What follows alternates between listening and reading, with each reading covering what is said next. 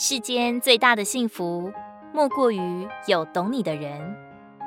如果你的欲言又止，你的假装强势，你的不自觉的叹息，和眼神里的难以遮掩的向往，另一个人都能一一看懂的话，那你无疑是最幸运的人了。当有误会的时候，对于懂你的人，你不必太多的解释，因为他在心里已经替你辩解过了。甚至有的时候，他怕你难堪，都不会多问。其实你心里也明白，有许多事情自己根本说不清楚。但是遇见了包容，遇见了爱，无言恰恰成了世间最温情的交流。懂你的人不舍得你受任何的委屈，但又不会一昧的惯着你。懂你的人会处处为着你想，但又不会毫无理智的有求必应。总之，懂你的人知道你的真实情形，知道何时该出现，何时该让你自己独处一会儿，好安安静静地绽放出你最深处的美丽。似乎大家都在叹息，真正理解自己的人几乎没有，或者曾经貌似有过，但也只留在了短暂的曾经里。然而，你知道吗？真正懂我们的是主耶稣。人的爱有耗尽时，人的包容也有枯竭时。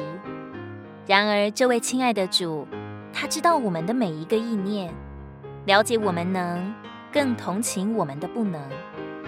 他看见我们流得出的泪水，更听见我们说不出来的苦衷。他全盘了解，全然看见，但他没有因此离开，反而更加亲近我们。因着他如此的在意。所以他在海边等待彼得，在路上遇见保罗，在我们人生的转角处，总能听见他的柔声呼召，亦或是他在隐秘中暗暗的保护着。哦，主耶稣真正的懂你并在意你，你的悲喜他都知道，你的苦乐他都放在心上，并且他也乐意分享自己心中的秘密给你，无论你的光景如何。他都同情体恤，他的供应总是刚好应付你的需要，并且不管你身在何处，他的同在从来都没有离开过。生命记十一章十二节，是耶和华你神所眷顾的，从岁首到年终，耶和华你神的眼目时常看顾那地。